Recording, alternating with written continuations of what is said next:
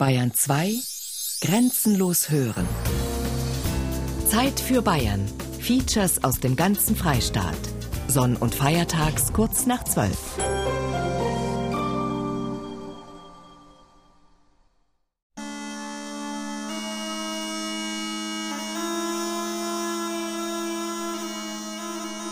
Von Prometheus habt ihr das Feuer, von Söhnen Uranus das Erz. Hephaistos schmolz es rotglühend, damit Kyklopen einäugig es gössen. Zu Götterstatuen und Idolen, zu Bildern listenreicher Helden. Vom Ruhme zu künden in Ewigkeit.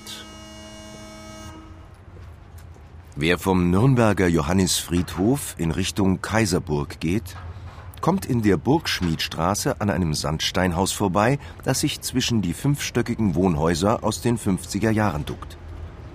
Der Geruch von Wachskerzen erfüllt plötzlich die Straße und aus den weit geöffneten großen Fenstern dringt ein merkwürdiges Geräusch, von dem man fast hypnotisch zur Eingangstür gezogen wird. Durchschreitet man sie, betritt man eine andere Welt.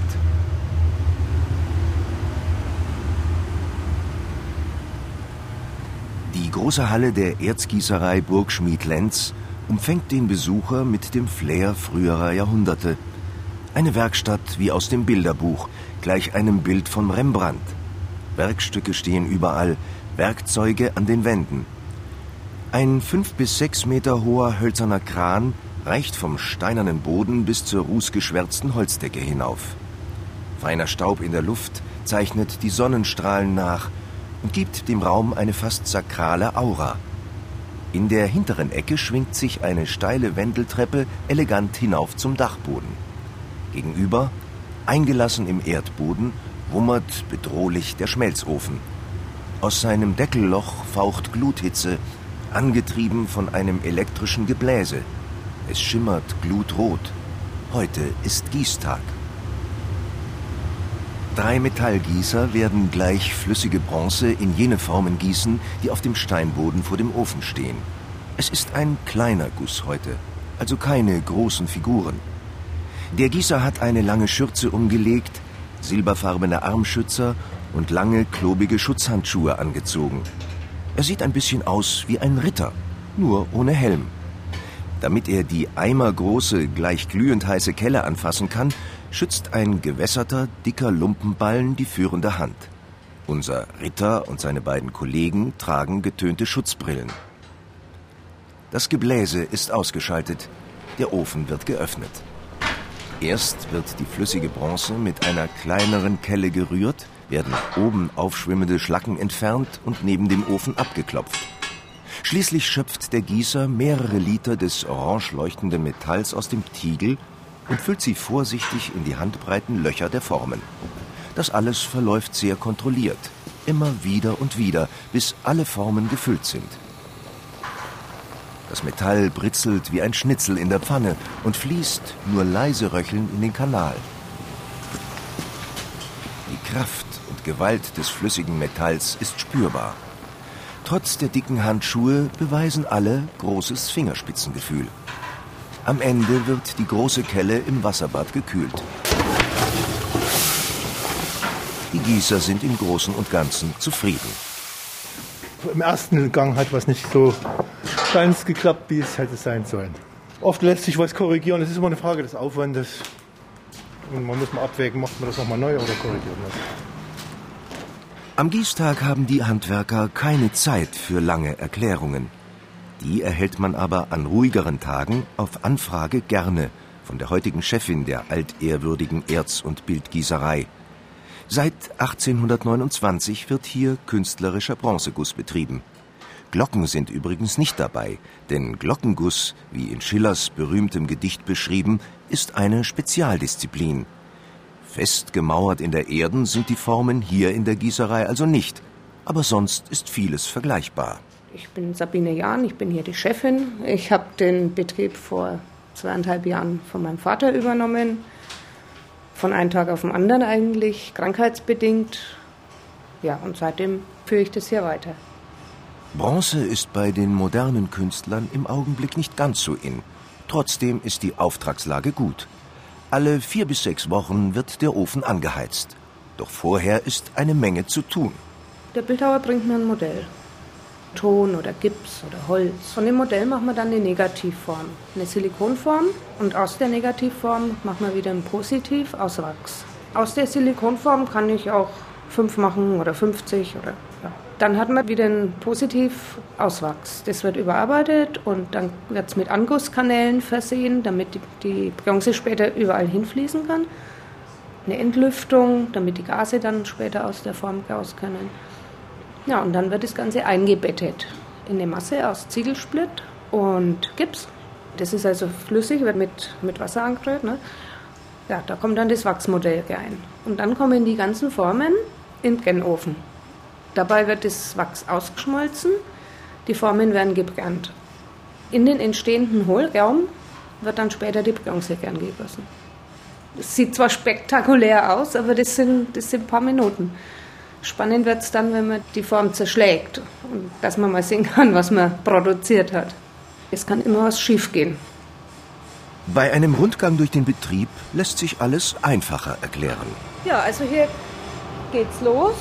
Der Bildhauer bringt sein Modell. Wir sind jetzt hier in der Formen- und Wachswerkstatt. Im Hintergrund hört man den Brennofen, der gerade läuft, weil am nächsten Montag ist der nächste Guss. Ja, und hier stellen wir also die Wachsmodelle her. Die Silikonformen werden mit flüssigem Wachs ausgepinselt. Auf einer Werkbank stehen mehrere Kochplatten mit großen, rußgeschwärzten Töpfen, die still vor sich hindampfen. Darin flüssiges, schwarzes Wachs. Och, die sind so lange im Gebrauch, bis sie irgendwann ein Loch haben, dann werden sie ersetzt. Ja, das Schwarze, das kommt eigentlich äh, durch Ruß. Wir mischen also unser Wachs. Das ist normalerweise sind so gelbe Tafeln. Und da kommt einfach Ruß dazu, weil man dann am Wachsmodell bessere Kontraste hat. Man sieht die Fehler besser, als wenn das zum Beispiel weiß wäre. Das ist der Herr Spreng, der überarbeitet jetzt sein Modell. Die Silikonformen, die sind ja immer mindestens zweiteilig. Und wenn man die zusammenbaut, dann entsteht ja eine, eine Teilungsnaht. Und die muss im Wachs dann überarbeitet werden. Der Künstler arbeitet am Wachsmodell seiner überlebensgroßen Figur. Warum er sie in Bronze gießen lassen will, kann er genau erklären. Wenn man sich vorstellt, so eine Figur wäre jetzt aus Gießharz oder Polyester, dann hat sie kein Gewicht. Und es passt also nicht. Es ist einfach eine... Material, das sich einfach seit, seit weiß nicht, dreitausend Jahren bewährt hat und man kehrt eigentlich immer wieder drauf zurück. Ein Maler malt sein Bild, ein Bildhauer meißelt am Marmorblock, im eigenen Atelier vermutet man. Doch beim Bronzeguss ist das anders. Da muss der Künstler die Realisierung seiner Idee den Handwerkern überlassen. Hier in der Gießerei arbeiten zu dürfen, bedeutet für den Künstler einerseits, seinem Modell trotzdem nahe sein zu können, ist andererseits aber auch Quelle der Inspiration. Ah, das ist was ganz Besonderes. Ich bin im Ruhestand, praktisch Kunsterzieher war ich und es ist einfach ein wunderbares Team hier, die Zusammenarbeit mit großartigen Handwerkern und äh, dann die Raumatmosphäre ist, ist unglaublich. Das ist ein, ein Rembrandtsches Licht. Wenn man also so Rembrandt-Ateliers sich vorstellt, wo das Licht irgendwo reinfällt und hier auf die Figuren, also selbst diese Wendeltreppe erinnert mich an, an Rembrandt-Bilder, wo die, das Motiv vorkommt und ein in die Arbeit versenkter Mensch ist da beschäftigt und, und das strahlt alles irgendwie ab. Also für mich ist es ein tolles Ereignis, dass ich hier arbeiten darf und bin da sehr dankbar. Frau Jahn führt weiter in die Splittkammer. An der Wand stehen, abgeteilt, mehrere hüfthohe Koben mit bröseligem, rötlichem Material in unterschiedlicher Körnung. Hier bauen wir die Formkästen auf, um die Wachsmodelle dann in die Einbettmasse zu packen. Und die ist so, so rosa, weil wir verwenden eben Ziegelmehl und Ziegelsplitt. Das kennt jeder vom Tennisplatz. Und dann kommt der Gips dazu und dann wird die Masse dann in die einzelnen Formkästen gefüllt. Die werden dann hier aufgebaut nach Größe des Wachsmodells, dass das halt genügend noch Masse drumherum ist, damit dann nichts reißen kann. Ja, das passiert hier. Sind die Wachsmodelle in die Ziegelgipsmasse eingepackt, werden die Formen vorgebrannt und das Wachs ausgeschmolzen. Dann wandern die Hohlformen weiter. So, das ist hier dann die Gießhalle mit dem alten Kran, der immer noch sehr gute Dienste leistet. Wir haben nur modernisiert, wir haben hier einen elektrischen Kran dran gehängt. Weil bis vor zweieinhalb Jahren haben wir gekurbelt. Und wenn mal eine Form, die kann ja gut schon mal über eine Tonne wiegen, wenn, wenn das eingebettet ist, dann mussten da schon zwei bis drei Leute kurbeln und ja, das haben wir also auch verbessert. Das ist jetzt der Schmelzofen, also hier schmelzen wir die Bronze. Den Deckel aufmachen und dann steht der Tiegel innen drin. Wir verbrauchen so pro Guss vielleicht, jetzt wenn man sagt, einen Tag gießen, dann verbrauchen wir vielleicht so circa fünfhundert Liter, vierhundert, fünfhundert. Genau kann ich es nicht sagen. Die fangen um sieben das Arbeiten an und so um halb elf kann man das erste Mal gießen. Dann geht es natürlich schneller, dann ist schon alles warm, dann muss man immer nur noch nachlegen. elfhundert, elfhundertfünfzig Grad. Schön umsichtig arbeiten. Im Moment, ohne Feuer, sieht der Ofen im Boden harmlos und friedlich aus. So führt Frau Jahn gleich weiter in den nächsten Raum. An einer Werkbank steht mit grüner Schürze Professor Wilhelm Uhlig. Er war vor seiner Emeritierung Leiter der Nürnberger Kunstakademie. Doch auch im Alter ist der Künstler Uhlig höchst produktiv. Gerade hat er eine Reihe lebensgroßer Aktfiguren hier in Arbeit. Sie werden als Dauerleihgaben im Kurpark von Bad Staffelstein stehen und dort zum Sinnieren über die menschliche Existenz anregen. Eine der Bronzefiguren, eine Dame, liegt rücklings auf dem Werktisch. Professor Uhlig wählte das Material Bronze auch aus ganz praktischen Gründen. Es arbeitet nicht jeder in Stein. Habe ich jetzt gerade wieder beim Moore gelesen. Der Moore hat später im Alter viele Bronzefiguren gemacht, im Gegensatz zu vorher, wo er immer in Stein gearbeitet hat. Es ist auch für den Bildhauer eine gewisse Erleichterung, dass er in Bronze arbeitet. Und der Vorteil ist, der Moore hat von allen seinen Güssen sechs Abgüsse machen lassen. Es ist also leichter für den Bildhauer, ein Modell aus Wachs oder Gips zu machen und dann gießen zu lassen, als es zum Beispiel selbst in Stein hauen zu müssen. Und Stein lässt sich auch nicht mit einer Form mehrfach kopieren. Bei der Nachbearbeitung langt Professor Uhlig wieder kräftig hin. Er liebt die Arbeit in der Gießerei Burgschmiet Lenz. Mein Kontakt zu den Gießereiarbeitern, das ist für mich ja nicht fremd. Ich arbeite schließlich als Bildhauer. Schon seit fünfzig Jahren habe ich diesen Kontakt mit Bronzegießereien. Und man muss sich erst zusammenfinden. Wissen Sie, ich meine, jeder, der Bildhauer hat seine eigene Vorstellung und die Handwerker haben ihr eingefahrenes System. Also damit hat auch jeder eine eigene Handschrift. Vor allen Dingen in der Bearbeitung der Bronzefigur nachher nach dem Guss. Solch ein Qualitätshandwerk hat natürlich auch seinen Preis. Naja, ich habe jetzt in diesem Jahr etwa zehn Figuren gießen lassen. Das sind über hunderttausend Euro, die ich zu zahlen habe. Das Ganze muss ich rechnen. Drei Mitarbeiter beschäftigt Sabine Jahn, dazu eine Halbtagskraft. fünfzig Prozent des Umsatzes erwirtschaftet sie allerdings nicht mit Figurenguss, sondern mit Beschriftungen für Urnennischen mit den selbstgegossenen Bronzebuchstaben.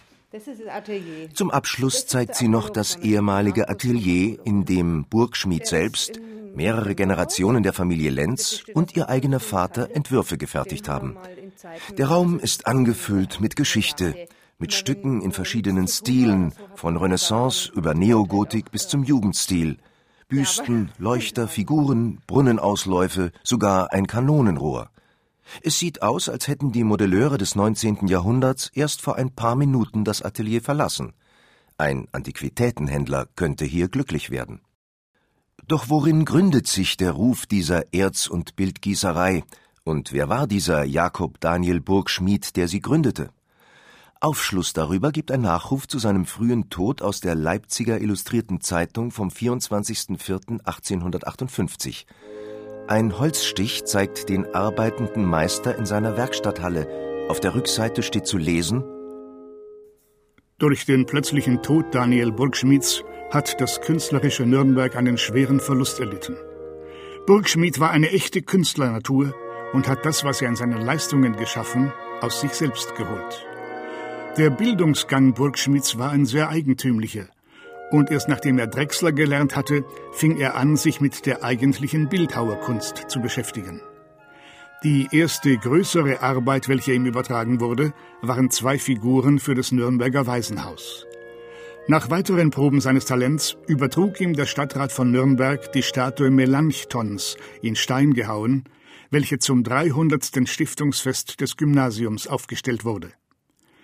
Im Jahr achtzehnhundertsiebenundzwanzig hatte der Magistrat den Beschluss gefasst, dem Maler Albrecht Dürer ein Standbild von Erz errichten zu lassen, und Professor Rauch in Berlin wurde mit der Anfertigung des Modells beauftragt.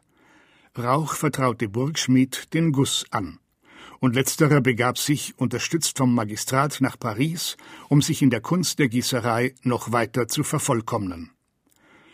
Unter den aus seiner Gießhütte noch weiter hervorgegangenen größeren plastischen Werken heben wir noch hervor die Statue Kaiser Karls in Prag, Beethovens in Bonn, Luthers in Möra und das großartige Denkmal Radetzkys für Prag. Nach dem Tode Burgschmieds wird die Gießerei von seinem Schwiegersohn Christoph Albrecht Lenz weitergeführt. Sogar eine Dependance in Stockholm wird nun eröffnet, geführt von Lenz' Halbbruder Georg Hergold. Es regnet förmlich Lob und Orden und Aufträge. Das Hans-Sachs- und das Beheim-Denkmal für Nürnberg, Kriegerdenkmäler für Hamburg, Augsburg, Darmstadt, Denkmäler für Sydney und Chicago. Lenz wird außerdem zum königlichen Professor ernannt. achtzehnhundertvierundneunzig übergibt er den Betrieb seinem Sohn Ernst Lenz, der weitere große Standbilder für Nürnberg fertigt, zum Beispiel den Peter-Hähnlein-Brunnen, das Kaiser-Wilhelm-Reiterstandbild und den Abguss des Neptunbrunnens aus Sankt Petersburg. neunzehnhundertsechs übernimmt Sohn Christoph Lenz die Gießerei. Er wird sie durch zwei Weltkriege und bis ins Jahr neunzehnhundertneunundvierzig führen. Zahlreiche Denkmäler im Jugendstil sind erhalten, so die Löwengruppe am Nürnberger Tierpark oder eine trauernde Noris auf dem Westfriedhof der Stadt. Ab neunzehnhundertneunundvierzig führt Heinrich Lenz die Erzgießerei in die Moderne. Franz Jahn tritt neunzehnhundertsiebenundfünfzig in die Werkstatt ein. Er wird achtzehn Jahre später Teilhaber der Firma Burgschmied Lenz Jahn. Ab neunzehnhundertachtundachtzig gehört ihm der Betrieb allein. Auch aus dieser Periode stehen Werke in Nürnberg, beispielsweise die Plastik Welthandel in der Kaiserstraße. zweitausendneun nach Franz Jahns Tod übernimmt seine Tochter Sabine, Metallgießerin mit Meisterbrief, schließlich das Geschäft und führt es seitdem. Eine bewegte Nürnberger Familien- und Firmengeschichte. Doch die Tradition des Bronzegusses in der Region ist noch älter, viel älter, wie man im Germanischen Nationalmuseum erfahren kann.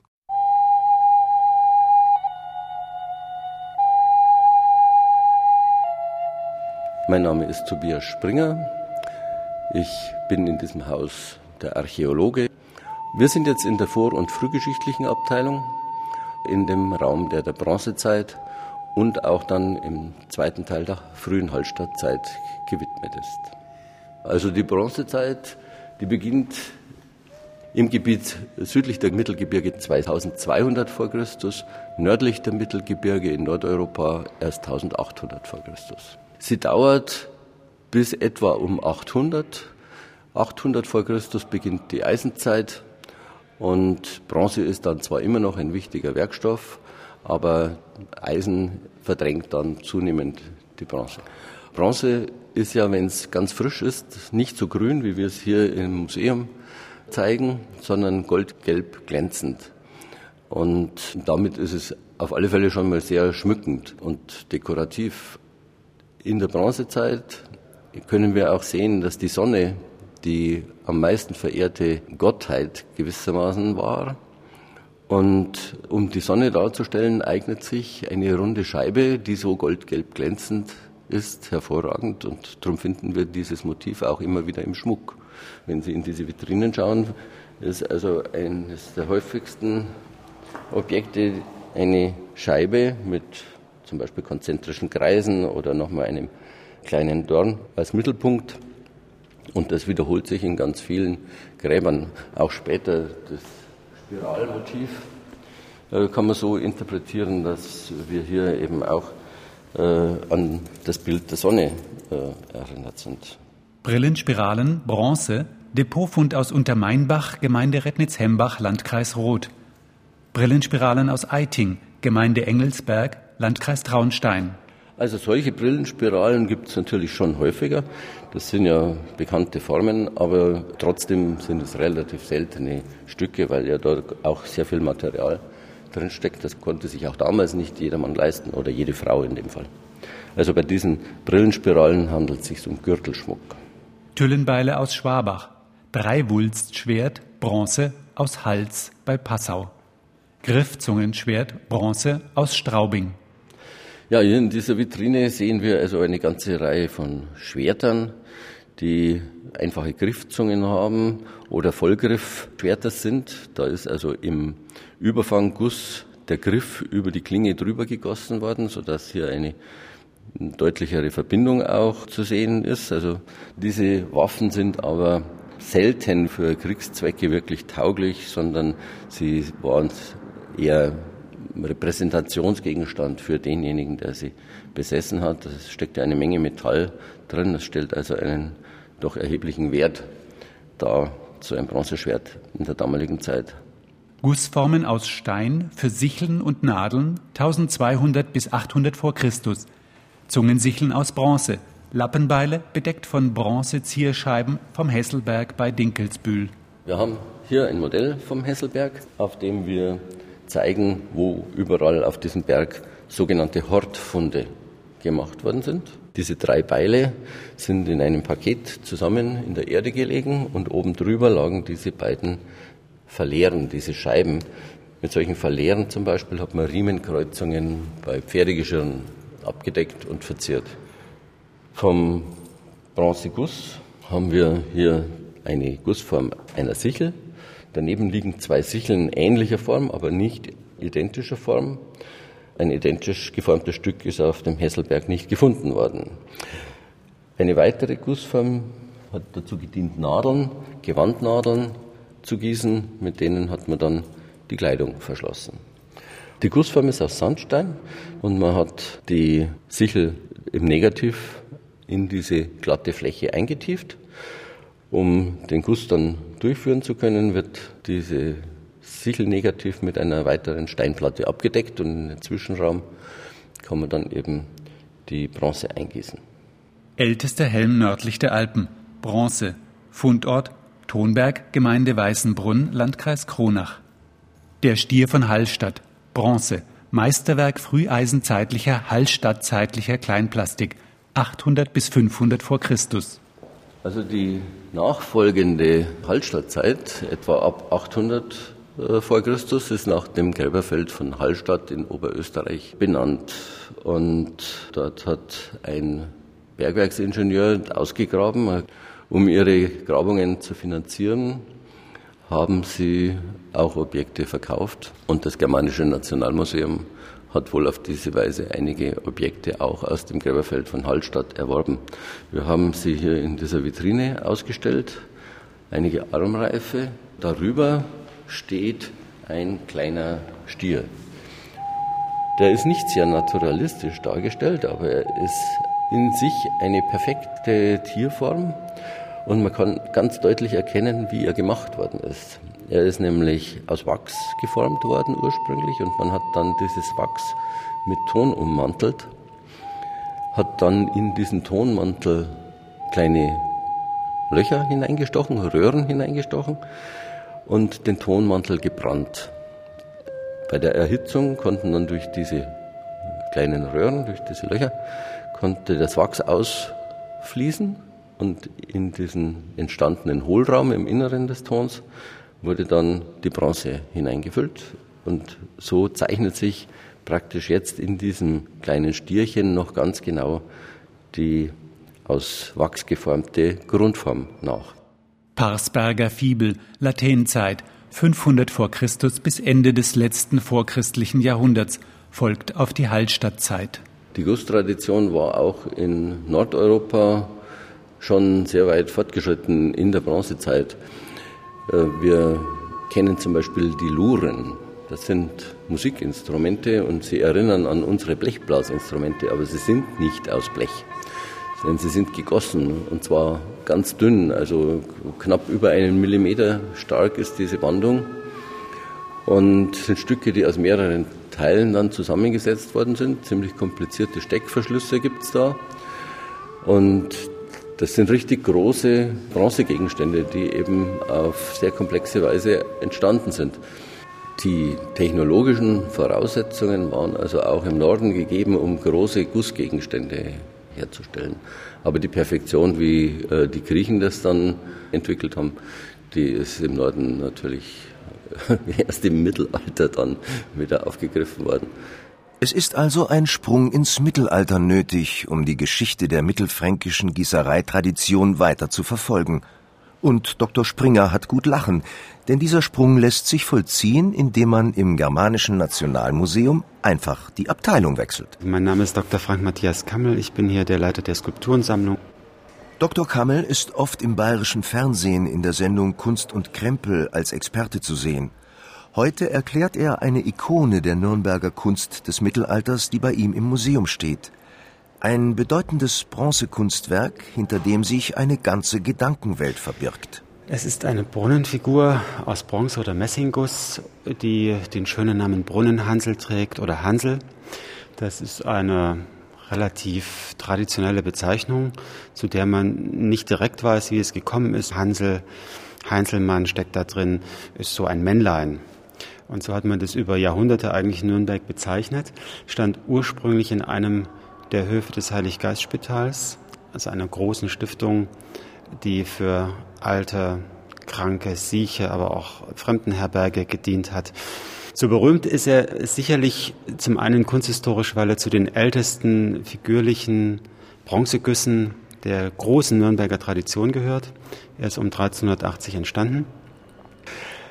Die Berühmtheit im landläufigen Sinn hat es sicher erlangt aufgrund dieser sehr famosen Darstellung eines Männleins, etwas, was gerade im neunzehnten Jahrhundert die Menschen fasziniert hat und ihnen einen Begriff gegeben hat, wie man im Mittelalter ausgesehen hat. Und deswegen ist es gerade in der Zeit des großen Nürnberg-Tourismus-Booms der achtzehnhundertfünfziger Jahre, sechziger, siebziger Jahre, ist das natürlich eine der Ikonen der Nürnberger Kunst gewesen. Da sitzt also ein junger Mann, der ein ganz eng anliegendes und ausgepolstertes Wams anhat, sehr keck mit überschlagenen Beinen da, die in Strümpfe, muss man sagen, gehüllt sind. Das Kleid ist mit ganz großen Knöpfen ausgestattet. Er hat ganz spitze Schuhe an. Er hat um seine Hüfte eine Kette hängen, die ursprünglich bis zu den Füßen hinabreichte. Und er hat ein sogenanntes Schappel auf dem Haupt. Das ist ein aus Blüten und Stoff geflochtener Kranz. Und er spielt mit einer Schalmei. Und das ist etwas, was uns heute etwas Mühe macht zu deuten, weil wir es zunächst mal lustig oder nett finden. Aber selbst für den mittelalterlichen Betrachter des vierzehnten Jahrhunderts war das sowas wie ein Gag. Der hatte übermoderne Kleidung an. Der trug Kleidung, die teilweise in städtischen Kleider- und Trachtenverordnungen kritisiert worden ist. Also zu spitze Schuhe durfte man eigentlich nicht tragen. Ein geckenhafter Kerl, dieser Hansel, der frech die Schalmei bläst, aus der auch noch Wasser spritzt, wie auch aus seinen Ohren.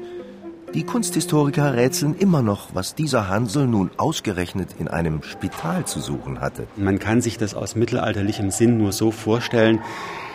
Das ist eine Kontrastdarstellung zu dem Siechtum, zu den Alten, zu den Kranken, die in diesem Hospital lebten. Es war ja nicht ein Krankenhaus im Sinn unserer heutigen Zeit, dass man da hineinkommt, geheilt wird und wieder hinausgeht, sondern wer im Hospital landete, der verbrachte dort seinen Lebensabend, wenn man so will. Aber nicht nur als, als Kontrast, sondern eher in dem Sinne, dass man es als ein Zeichen der Vergänglichkeit gesehen hat. Nämlich zu sagen, alles das, was du hier siehst, lieber Betrachter, Schönheit, außergewöhnliche Mode, absolute Jugendlichkeit, Geckenhaftigkeit, das Streben nach äh, Liebe und allen Dingen, die so einem jungen Menschen durch den Kopf gehen, ist vergänglich. Irgendwann wird er genauso aussehen wie du. Und genauso wie die Töne der Musik vergehen und verfliegen, genauso fließt jedes Menschen Zeit dahin.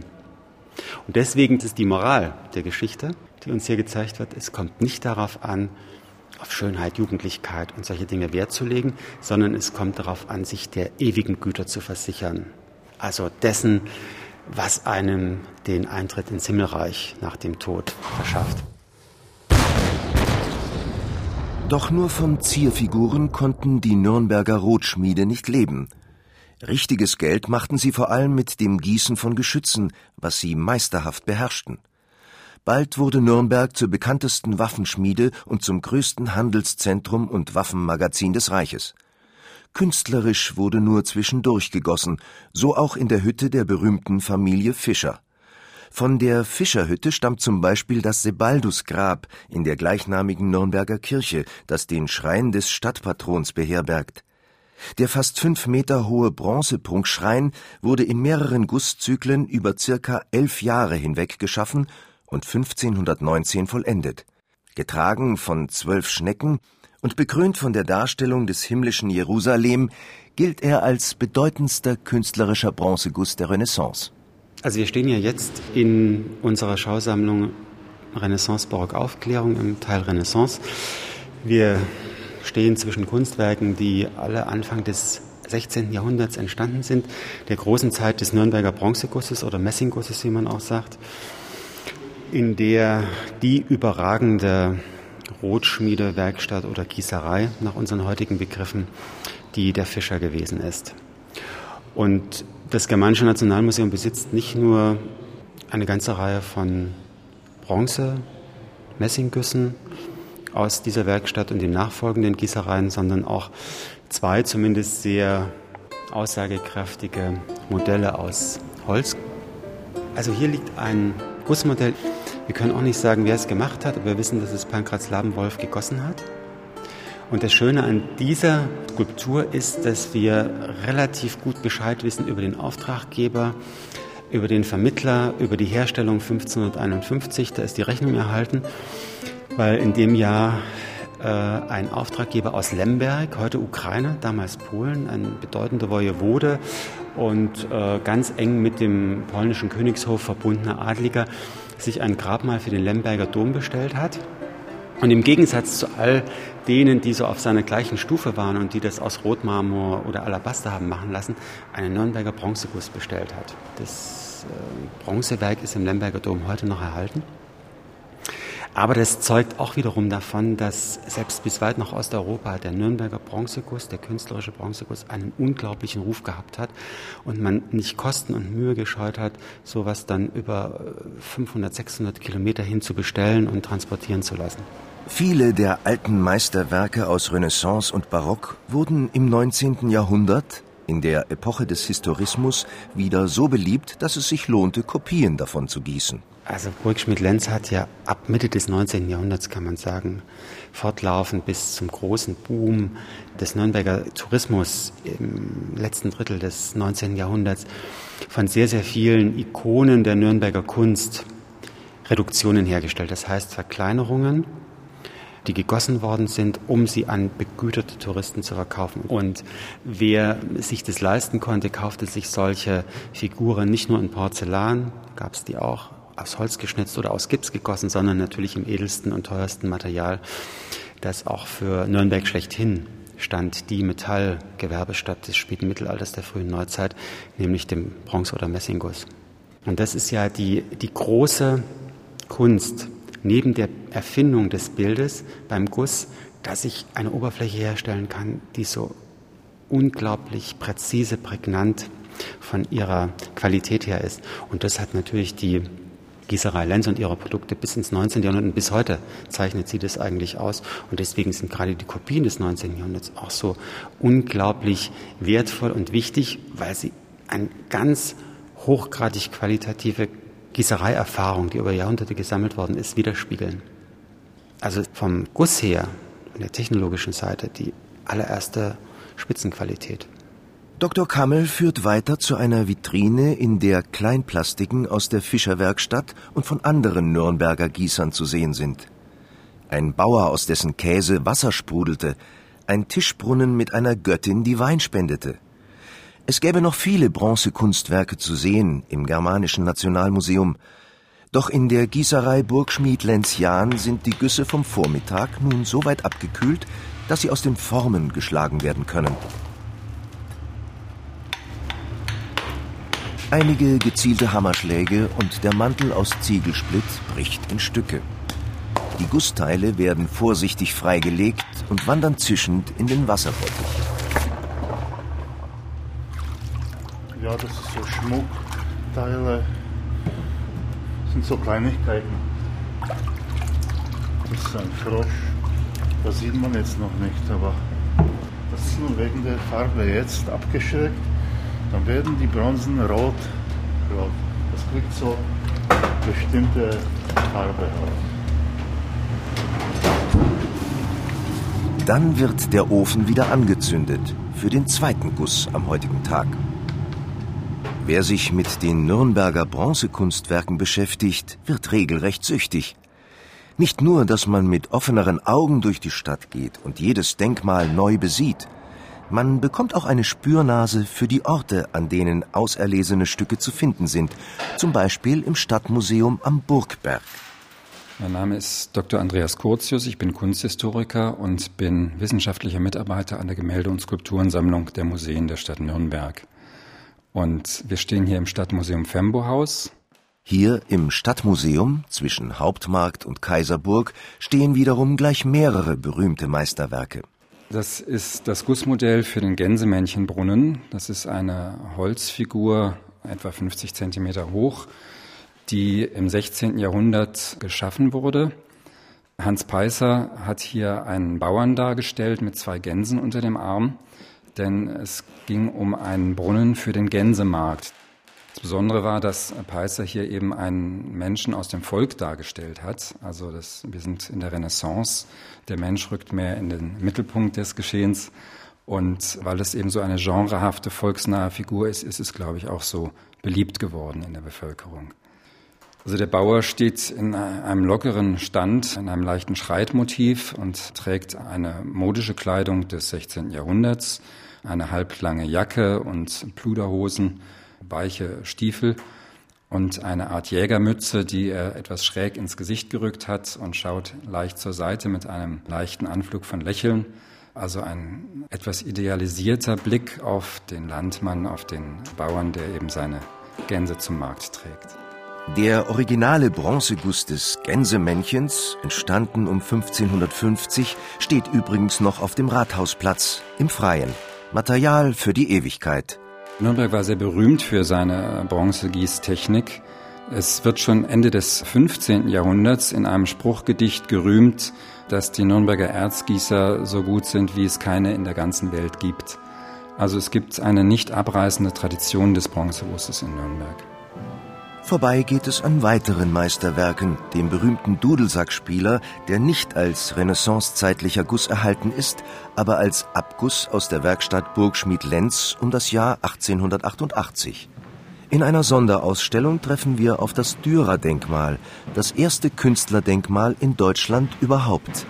Wir stehen hier vor der Reduktion des Dürer-Denkmals, also eine gegossene Replik des Entwurfs für das Dürer-Denkmal. Das Albrecht-Dürer-Denkmal spielte für das Selbstverständnis der Stadt im neunzehnten Jahrhundert eine sehr große Rolle. Albrecht Dürer ist der große internationale Künstler Nürnbergs und spielt in einer Liga mit Goethe und Bach, kann man so sagen. Und deswegen war das sehr wichtig. Und es ist der erste große Auftrag für Jakob Daniel Burgschmidt gewesen, als Bronzegießer.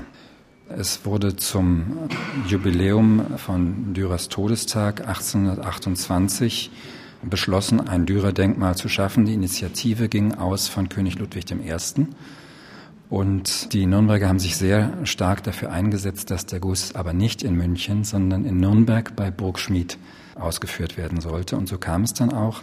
Und ist eine Meisterleistung der Gießtechnik, weil die ganze Figur so fein gegossen ist, dass sie nicht mehr ziseliert und überarbeitet werden musste. Also eine großartige technische Leistung. Im Obergeschoss des Fembo-Hauses in Nürnberg findet sich noch ein jüngeres Exponat aus Bronze, das exemplarisch für Irren und Wirren deutscher Geschichte und Kunstgeschichte ist. Gegossen wurde es erst neunzehnhundertsechs. aber das Vorbild ist ein älteres. Also der Neptunbrunnen ist ein typisches Beispiel für eine barocke Brunnenanlage. Wir haben in der Mitte einen hohen Pfeiler mit Sockel, auf dem Neptun, der Meeresgott, mit seinem Dreizack steht, nur mit einem Lendenschurz bekleidet, mit Bart und Krone. Und um diesen Sockel herum gruppieren sich sehr viele Fabelwesen, Meereslebewesen, Wesen, die halb Pferd, halb Fisch sind, mit Schwimmflossen, auf denen dann Figuren sitzen. Also ein großes Ensemble von Figuren, das dieses Bassin bevölkert. Der Neptunbrunnen. Ein Bronzedrama in mehreren Akten. Erster Akt, sechzehnhundertfünfzig. Nürnberg soll einen Brunnen als Friedensdenkmal bekommen. Georg Schweiger und Christoph Ritter entwerfen und modellieren über zehn Jahre am Modell. Als der Guss sechzehnhundertachtundsechzig fertig ist, fehlt Nürnberg das Geld für den Wasseranschluss auf dem Hauptmarkt. Die Figuren lagert man im Depot.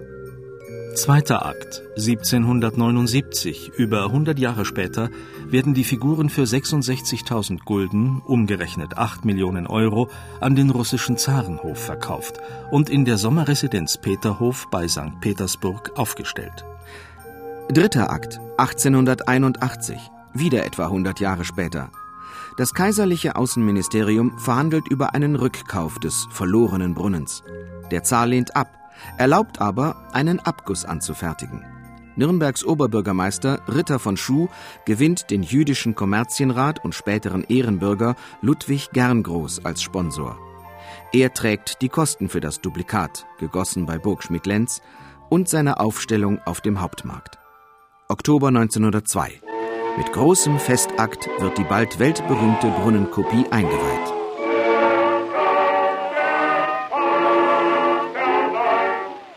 Vierter Akt, neunzehnhundertdreiunddreißig. Den Nationalsozialisten ist der Brunnen bei ihren Aufmärschen im Weg. Sie fordern die Entfernung des von ihnen nun Judenbrunnen genannten Wasserspiels. neunzehnhundertvierunddreißig. Der Brunnen wird auf persönlichen Wunsch des Führers entfernt und auf dem Marienplatz aufgestellt, genau vor die Nürnberger N S D A P-Zentrale. Fünfter Akt, neunzehnhunderteinundvierzig bis neunzehnhundertvierundvierzig. Belagerung Leningrads durch deutsche Truppen. Während im Kessel der russischen Stadt eins Komma eins Millionen zivile Bewohner verhungern oder erfrieren, bauen Lanzer in Schloss Peterhof den Neptunbrunnen ab und schicken ihn in Kisten nach Nürnberg. Sechster Akt, April neunzehnhundertfünfundvierzig. Nürnberg liegt in Schutt und Asche, auch die Gebäude am Marienplatz. Allein die Kopie des Neptunbrunnen dort hat die alliierten Luftangriffe im Freien fast ohne Beschädigungen überstanden. Ein Wunder. Mai neunzehnhundertfünfundvierzig. Die Kisten mit dem Original Neptun wandern zurück nach Russland. Siebter Akt, neunzehnhundertsechzig. Der Nürnberger Neptunbrunnen muss der Straßenplanung weichen. Er wird in den Stadtpark verlegt, entgegen dem ausdrücklichen Stifterwillen des Kommerzienrats Gerngroß. Epilog neunzehnhundertsechsundsiebzig. Der Verein Altstadtfreunde fordert die Rückversetzung des Brunnens in die Altstadt. Der Stadtrat lehnt ab, wie auch neunzehnhunderteinundachtzig, zweitausendacht und zweitausendzehn. Grund wieder die Kosten und der kostbare Platz auf dem Hauptmarkt.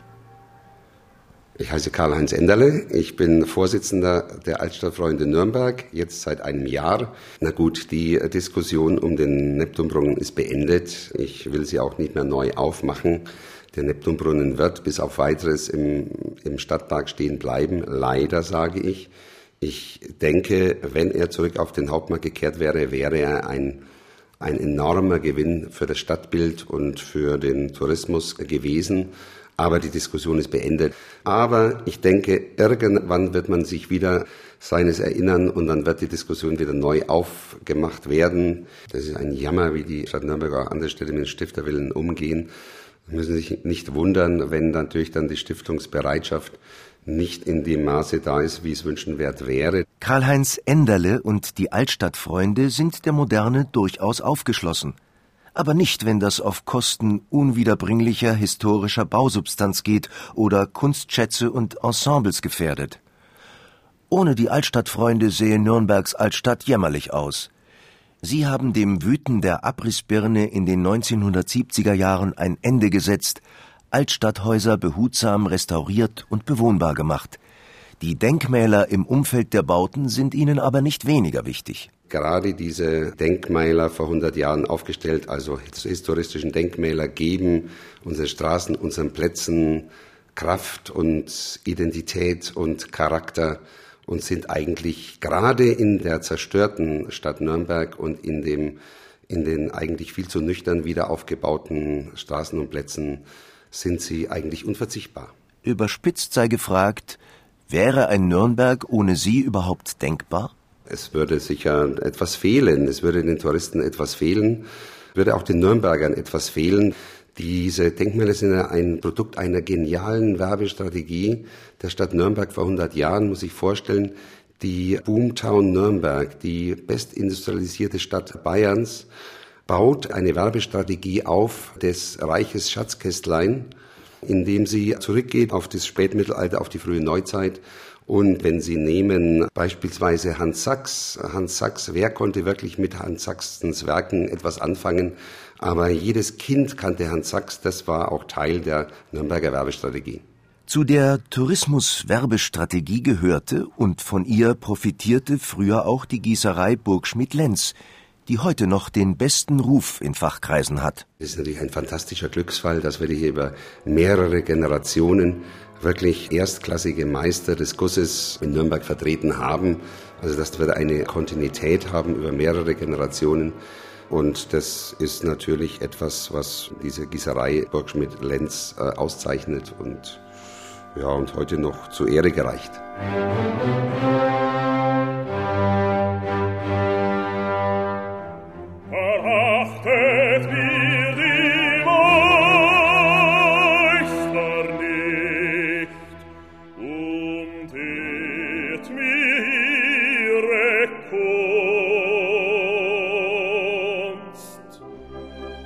Die Gießerei Burgschmied hatte sich mit dem perfekten Guss des Dürer-Denkmals solch ein Renommee erworben, dass sie im neunzehnten Jahrhundert für die prominentesten Projekte herangezogen wurde. Ob beim Niederwald-Denkmal oder beim Denkmal Kaiser Karls des Vierten in Prag oder beim Beethoven-Denkmal in Bonn nach dem Entwurf des Dresdners Ernst Hähnel. Im Germanischen Nationalmuseum Nürnberg erläutert Frau Doktor Peters anhand eines Konkurrenzentwurfes des Frankfurter Bildhauers Eduard Schmidt von der Launitz für das Bonner Denkmal den Hintergrund für die damalige Denkmalflut. Mein Name ist Ursula Peters und ich betreue im Germanischen Nationalmuseum in Nürnberg die Sammlung neunzehnten bis zwanzigsten Jahrhundert. neunzehnten Jahrhundert, das ist ja dann das bürgerliche Jahrhundert. Und Denkmalkult gab es immer, wenn man an die Jahrhunderte zuvor denkt. Aber das war natürlich ein Bereich, der von der Kirche und von der Aristokratie besetzt war. Und im öffentlichen Raum, Denkmal, das konnte nur einem Adligen gebühren.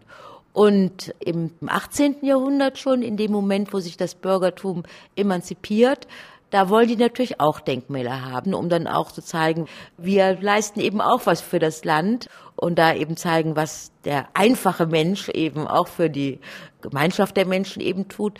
Und da ist es natürlich jetzt bezeichnend fürs neunzehnten Jahrhundert, der Geniekult, der da aufkommt, wo eben der aus der Mitte des Volkes geborene, das Genie, dass man eben aus sich selbst heraus auch zu was bringen kann, ne? Das spielt ja da auch eine Rolle. Das kann man auch in dem Zusammenhang mit diesem bürgerlichen Denkmalkund im neunzehnten Jahrhundert sehen.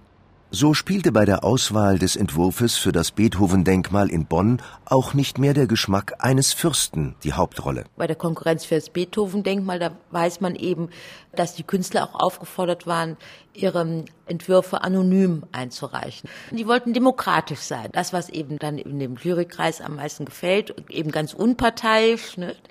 Der kriegt dann den Preis und dessen Entwurf wird dann ausgeführt.